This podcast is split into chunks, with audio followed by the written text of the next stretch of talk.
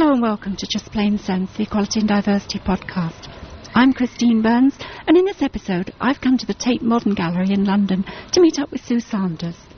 So, you've become a well known figure for your LGBT campaigning work. You're a leading figure in Schools Out and also one of the founders of the annual Lesbian and Gay History Month.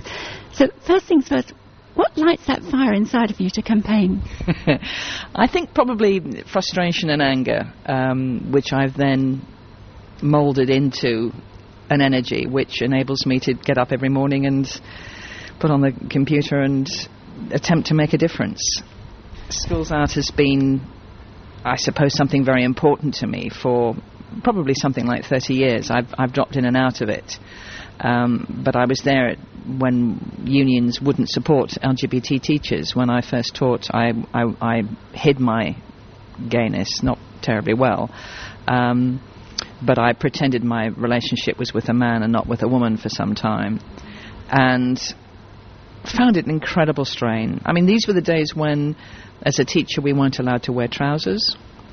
Um, when we had no legislation, obviously whatsoever, because we're talking, you know, 30 years ago. So we set up schools out in, as, as a initially as a, a social organisation to support um, lesbian and gay teachers in those days. Um, because the unions weren't supporting us, um, authorities were sacking us, getting rid of us, suspending us generally. So it was a, a, pretty dangerous thing to be out and proud, and very few of us were. And very soon after we set up, which was then the Gay Teachers Group, we had um, a very serious case in London of um, a teacher who was fired by the ILEA in the London Education Authority, which we would have considered a fairly liberal organisation in those days, because he said he was gay in, in, a classroom as an answer to young people. And it, it was a long and frustrating process to get him eventually reinstated many years later.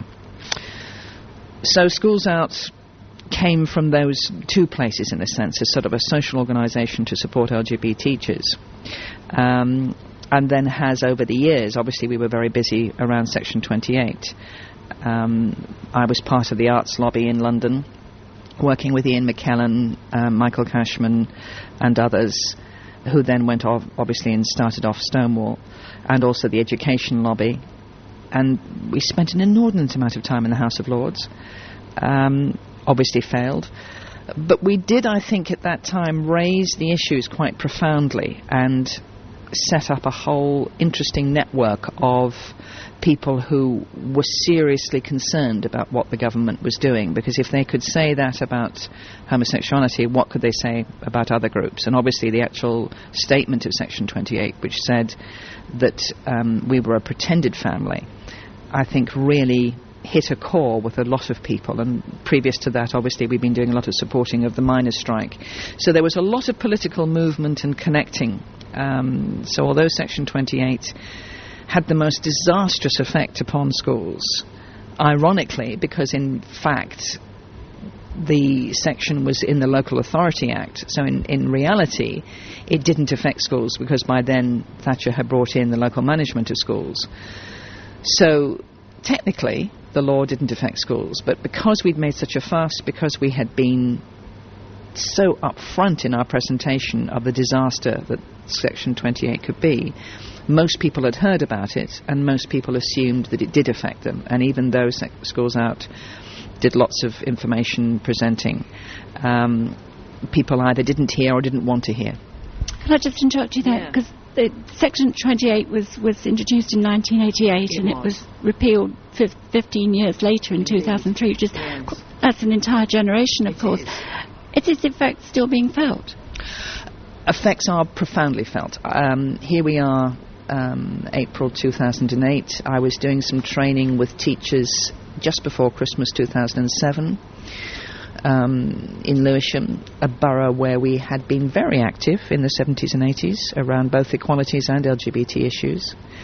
And I was teaching a group of teachers who had chosen to come to a workshop on LGBT issues because they were concerned about the use of the word gay, using as a derogatory term in schools, which is predominant. Um, and when I said to the teachers, okay, when do you use the word lesbian, gay, bisexual, transgender? um, there was this massive silence, and none of them ever did. And one of them, bless her heart, looked at me with wide-eyed amazement and said, "Do you mean to say I can say lesbian in the classroom?" What, what sort of proportion of, of children at school do you think are or know themselves to be lesbian or gay?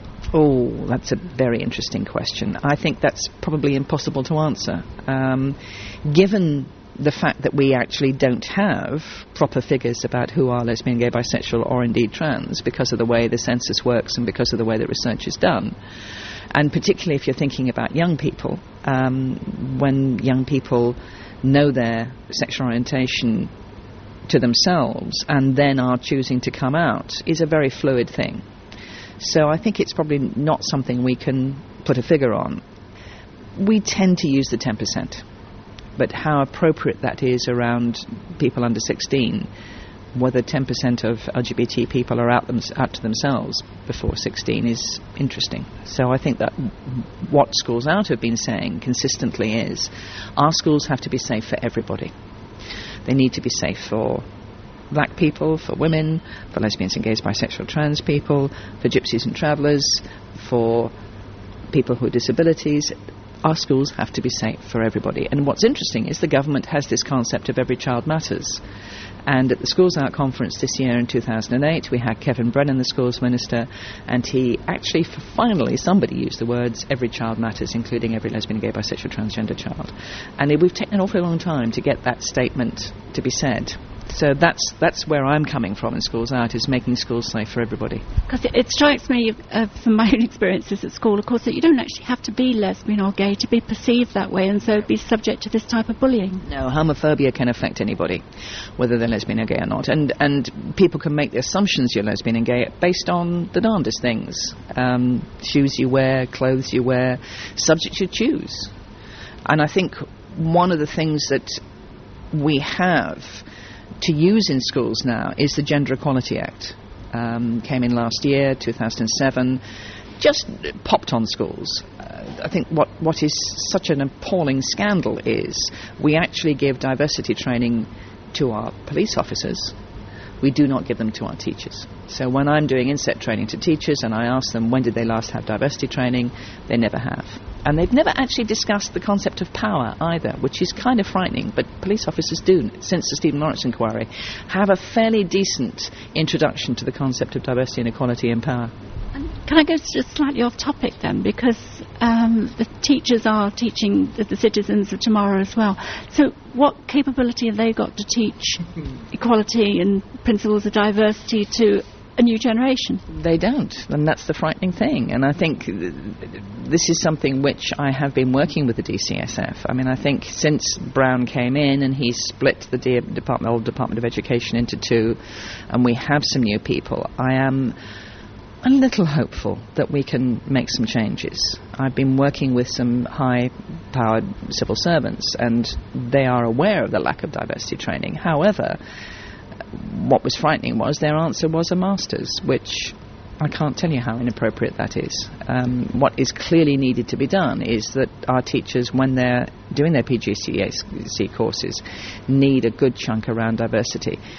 They are they are working with an incredibly diverse kids wherever they are. You know, it, it, you know, even in Cornwall now, there's you know there's a bit more diversity than there was ten years ago. So if we're not skilling up our, our teachers to have some awareness of difference of cultures, different expectations, then we will face the sort of things that we are facing. High proportion of our young LGBT people c- committing suicide, attempting suicide. High proportion of our young black boys being expelled. Um, what, what, sort of proportions are we talking about here? We're talking about proportions completely out of kilter to the proportion of the of, of the of the population.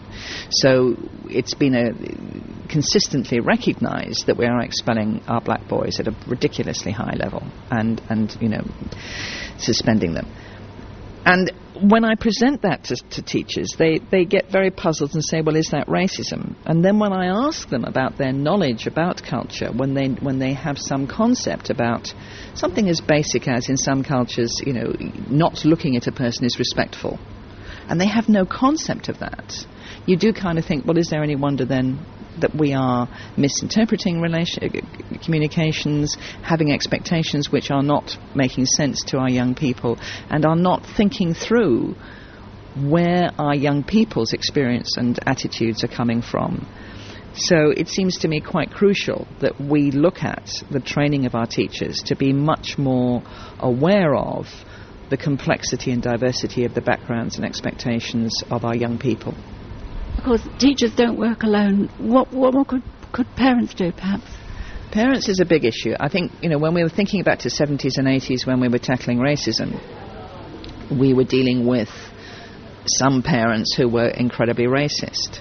Now, when we're, racism is not solved, but it is probably more seriously thought about in our schools and taken on board. And after the Race Relations Amendment Act, schools are supposed to monitor all racist incidents.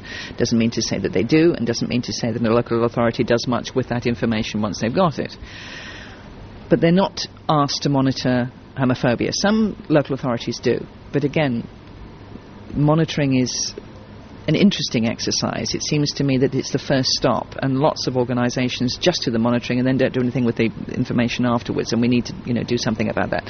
But to go back to parents, I think what's interesting is when we look at the research that has been done with parents, a high proportion of parents are quite comfortable. 77% of, of parents are quite comfortable with the thought of their kids or kids of their friends being taught by lesbian and gay teachers. Now, when I present that to teachers, they are dumbfounded with amazement because that information just isn't given out and, and people don't think of it. And because of the media representation of concepts around lesbian and gay and bisexual trans issues in schools, they become very frightened of parents and see parents as the potential enemy. I think we really have to challenge that because most parents want their schools to be safe. And once you start enabling parents to understand that if any form of prejudice is, is rife in a school, then it will kick on to the next one. I mean, there's that amazing poem that we all, we used when we were tackling Section 28. First they came for the Jews, I did nothing because I was not a Jew. Then they came for the trade unions, I didn't do anything because I wasn't a trade unionist. You know, and then eventually they came to me and there was no one left to fight for me. That recognition that prejudice breeds prejudice, so you have to tackle all of it. That perhaps rather bre- neatly brings us on to the, the subject of history. And of course, one of your other passions yeah. is you, you helped to set up the LGBT History yeah, Month. I mean, uh, Paul Patrick, who's the co chair of Schools Out, and he and I have been working together for over 30 years, and he's very seriously ill at the moment, so I'm hoping he's going to pull through. Um, I talked to him for some time about how useful it would be to have a month like Black History Month. Um, Black History Month was such a, a, productive tool in tackling racism in schools, and that's been going on for about 15, 20 years. And in 2004, 2003, 2004, I could see the beginnings of the potential of having a month which th- that we could actually perhaps call that month. We were having the single equality plan. We had the legislation which was saying you can't discriminate on the grounds of sexual orientation, religion, and belief, that it, it felt like it was a potential. So I talked to the Department of Education and asked them if they would fund us. I think back in May. June, I still hadn't heard from them, and I felt that, well, if, if I don't make the, annou- the announcement, it won't happen for next year. So I used um, a, an Amnesty International produced a, a, an amazing book looking at homophobia and love across Europe. And I announced it there, and I announced it at Pride. And then eventually the DFES gave us money in November, and we did a pre launch here at the Tate Modern, thanks to Southwark um, Council, who worked with me on that. Um, and we did a big launch of LGBT History Month in early December, that it was going to happen in February. And I'd said to the Department of Education and Skills, if we have 10 events, I'll be happy. We had over 100 events the first year.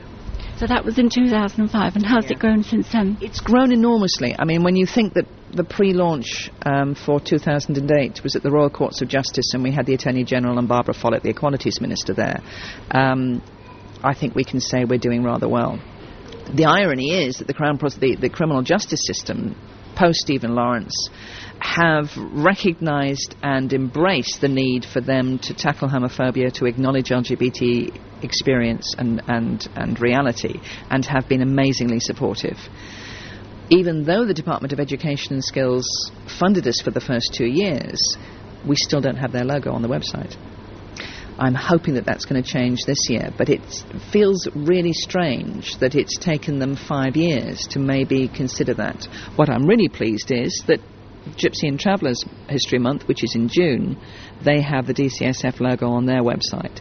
So I'm hoping that maybe the DCSF will finally recognise that it is important to give that stamp because what's interesting is that we probably had something like 600 events this year across the country. Um, the southwest region have got their own coordinator now, so lots of things were happening in Cornwall and Devon and Somerset. Um, Scotland have got their own per- person who, who works up in Scotland. Birmingham have set, just set up a, a very interesting Gay Remembered uh, history website. So the diversity of things that happen from unions having events, from councils using the month to launch um, exhibitions, looking at work around tackling homophobia in schools, to pubs and clubs having their events, to churches having events. What we haven't yet got really is schools embracing it. We have a, brilliant teacher called Elly Barnes who has been doing work in, in Stoke Newington in, in Hackney for three years, and there's a brilliant piece on the on the website which explains the work that she's been doing for the last three years there are pockets of good practice around the country, but it is not yet embedded. And it seems to me that that's going to be the big challenge. And I'm really hoping that in 2009 we can really grab that, and with the DCSF support, we can begin to get schools to feel more comfortable in embracing LGBT History Month. Because until we usualize the existence of LGBT people within our schools, so that they are mentioned in the curriculum, they are obvious in posters, we begin to, to name and use the words lesbian, gay, bisexual, trans in the classroom, we will not be able to break the stereotype which has been so profoundly there and which is constantly supported by the media. So when I go into schools and talk to kids, they have no concept of black lesbians and gays. They have very little concept of lesbian people, very little concept of trans people, the thought of any of those people being parents, being disabled. They don't have the concept of the diversity of our community. They're, we're, we're all white, we're all able bodied, and we're predominantly male. So that diversity of the, the LGBT community is just not celebrated or visible. So LGBT History Month is very much there to enable that to begin to be part of the mainstream and embedded, particularly within education. So would you say that the Department of Education is really sort of dragging its heels in that area? Just a titch. And, and I think I'm hoping that's shifting. I'm hoping that's changing. Clearly, with the fact that they have now produced the guidance on tackling homophobia in schools um, in 2007 has has moved them. But I think they still tend to be reactive rather than proactive. And I think that supporting them to, to recognize the proactivity of the, of, of the work that's needed is, is the next big lift up that they need. Does it perhaps need somebody to actually stand there and say, it's okay to do this? It does, and I think the, the, the very fact that I meet teachers who are still under the cloud of Section 28 because they don't get diversity training because there isn't a space in teachers' incredibly busy lives to have those really important conversations. When I've been doing some inset training recently, which has been across all the equalities, the thing that the feedback that I've got from the staff has been that that's possibly been the first time when they've looked at those case studies and they've started talking about some quite complex issues around the equalities, disability, um, age, religion, LGBT issues. It's the first time they've had a chance to actually have that discussion with each other and, in a sense, themselves to enable themselves to think through what they think about the issues so that when the kids bring it up in the classroom, they are more confident and competent to deal with it. And it seems to me that, that with the movement towards SEAL, which is the social and emotional aspects of learning, which I think is a powerful tool that the government have, have, brought in. But when you look at the material, diversity is implicit rather than explicit. So the majority of illustrations, well, I don't think there's one disabled person within any of the illustrations. There may be some diversity around ethnicity, but it could be more, and certainly it's profoundly heterosexual. So if we look back at the Stephen Lawrence inquiry, and we see, you know, the Stephen Lawrence inquiry saying that our institutions were institutionally racist, I would suggest that they are institutionally oppressive and heteronormative. So the assumption is that people are white, that they're able-bodied, that they're Christian, that they're heterosexual, um, and they haven't. We haven't yet grasped the diversity of the people that we're working, or indeed the multiplicity of identities. So the concept that when we're doing, for instance, Black History Month, that actually recognizing, well, within Black History Month, we celebrate black women, black lesbians and gays, black disabled people, and please also British. I think that's the other biggie that, that within education we actually look for both within you know, when we're exploring and celebrating difference, that we don't have to constantly look to America for that. We actually have some very powerful and important black British, black lesbians and gays, black disabled, you know, people to celebrate and, and talk about. In, in, the absence of that sort of material from the centre, if, if, if a teacher wanted to set something up for themselves, how would they actually best go about it? What would, what would be your advice to them? Well, on, on, the Schools Out site and on the LGBT History Month site, there are lesson plans, there are oodles of links, um, there are images. One of the complexities is to get images which are current without the copyright thing. But I, I think the internet is, is such an amazing tool. I mean, it, using Google just on its own can produce so many interesting images and concepts. But there are sites now, um, like Schools Out and, and, LGBT History Month, which can guide you through stuff. Within the teachers' sites, um, th- there is information around you know, a variety of things. Um, we need more, and, and, it's something that, that you know, I would appreciate the DCSF helping us write some more material. But there's plenty out there if you're looking. Um, what, what's needed, I guess, is to bring it all together in one place, which is what Schools Out and LGBT History Month attempts to do. But it can send you off to lots of, of links to give you lots of information. And then there are sort of things that you can hang them on, like Idaho, May the 17th, February, LGBT History Month, November, we have Trans um, Day. You know, there are lots of ways of utilizing the festivals and remembrance days to Holocaust Memorial Day. You know, there are oodles of them which, which enable teachers to make the links and to, not only think about the particular area, but to think also about the multiplicity of identity. You, have mentioned all those other events, of course. So, so although we started by talking about a month, LGBT, LGBT History Month, this can go on all, all year round. Absolutely, and I think that's that's that's the thing about Black History Month. I mean, I think, I mean, I was acutely aware that a I was pinching something from from black people, um, but if you see something that works, you know, it's a compliment, I guess. Secondly, I'm aware that you know the, the, danger can be said. Look, it's only a month, and we want the entire year. But the, the month at least gives people the chance to start thinking about the issues. One of the reasons that I chose February was because it had a half term in it, and I was positive and proved right that libraries and museums would grab it. And therefore, then parents, children, and teachers would go into their libraries and, and, museums and see LGBT History Month events and perhaps then have the confidence and courage to then take it back to their schools. But also, once you start that process, you then build the courage and build the competence that you can then begin to recognize that this is something which needs to be woven right the way through the whole curriculum, right the way through the whole year. If we are going to be real in our education, and if we are going to equip our young people to be effective citizens, then obviously our job as teachers is to introduce them and enable them to be wary of stereotypes, to think through their prejudices, and leave school people who have are going to be competent citizens who can actually deal with the diversity and, and embrace equality when they when they're parents, workers, etc. How can people help you? Oh well, um, given that we have virtually no funding and we all work our, our, our, guts out, become a member of Schools Out. It's only 20 quid a year. Um, look at both websites. On the LGBT History Month website, there's um, a place where you can get put your email in and you get a bulletin every year. There's a forum uh, uh every month, rather. There are f- interactive forums. We can we sometimes ask for help. Um, if you see interesting articles, link us up to them. Obviously that the website is only as good as what we notice. Now we've got some people who are very good at picking stuff up, and you're one of them. I mean, we've got some amazing stuff around trans thanks to your work. Um, so it's a question of if you see something that, that's interesting and useful, let us know. Give us the links.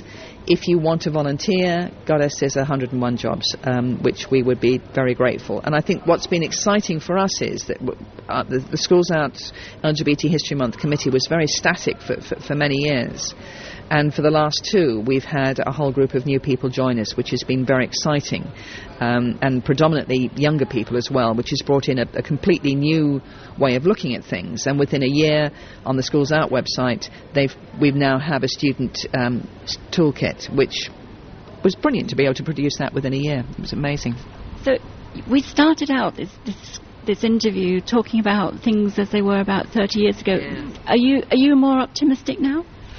I think on one level, if if if if I could take the websites and and the work that I do and whisper that into my 20 year old ear, um, I would have had a heart attack and said, no way. I mean, the whole concept of the internet is, is such an amazing concept, you know. I mean, we, no, nobody sort of foresaw that.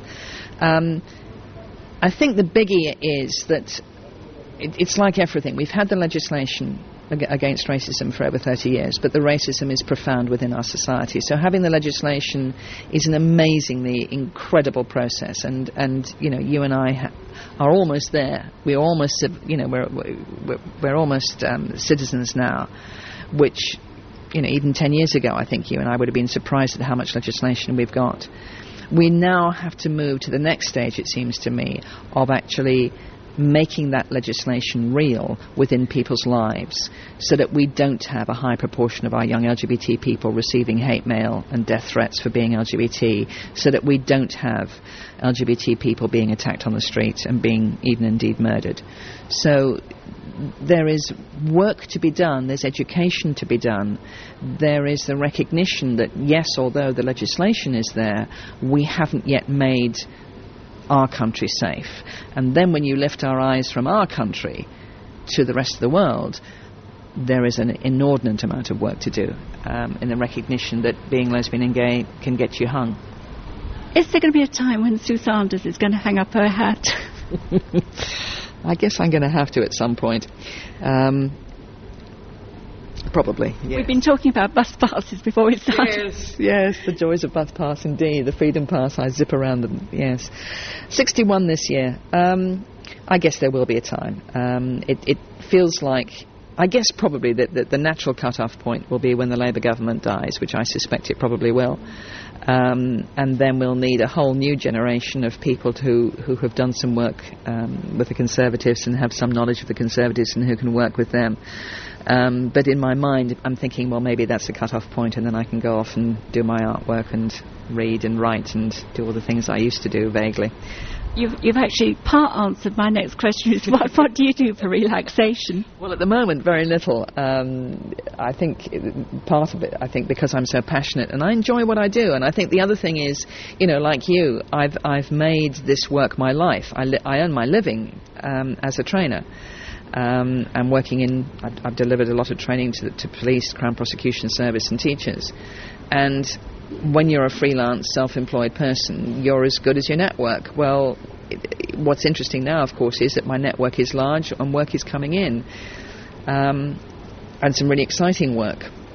So it, it's it's it's interesting because you kind of think, well, here I am thinking about hanging up my hat, but all these interesting jobs and thoughts are coming up. So it's, it's, it's making a decision at some point. I, I'm going to have to look after my health, obviously. If you had one wish, what would you wish for? What would I wish for? What a fascinating thought. Um, I guess health. I guess I guess I'd wish for a really healthy body that can go on for as long as I need it to go on for. I think health is a pretty crucial thing, if that's a wish for me. A wish for the world, I guess, is safety. Um, but when you're looking at global warming, no f- lack of food, and and everything else, it seems to me that we need a healthy planet as well as a healthy body. And I think I'll just add to give you another 24 hours in every day. Thanks a lot.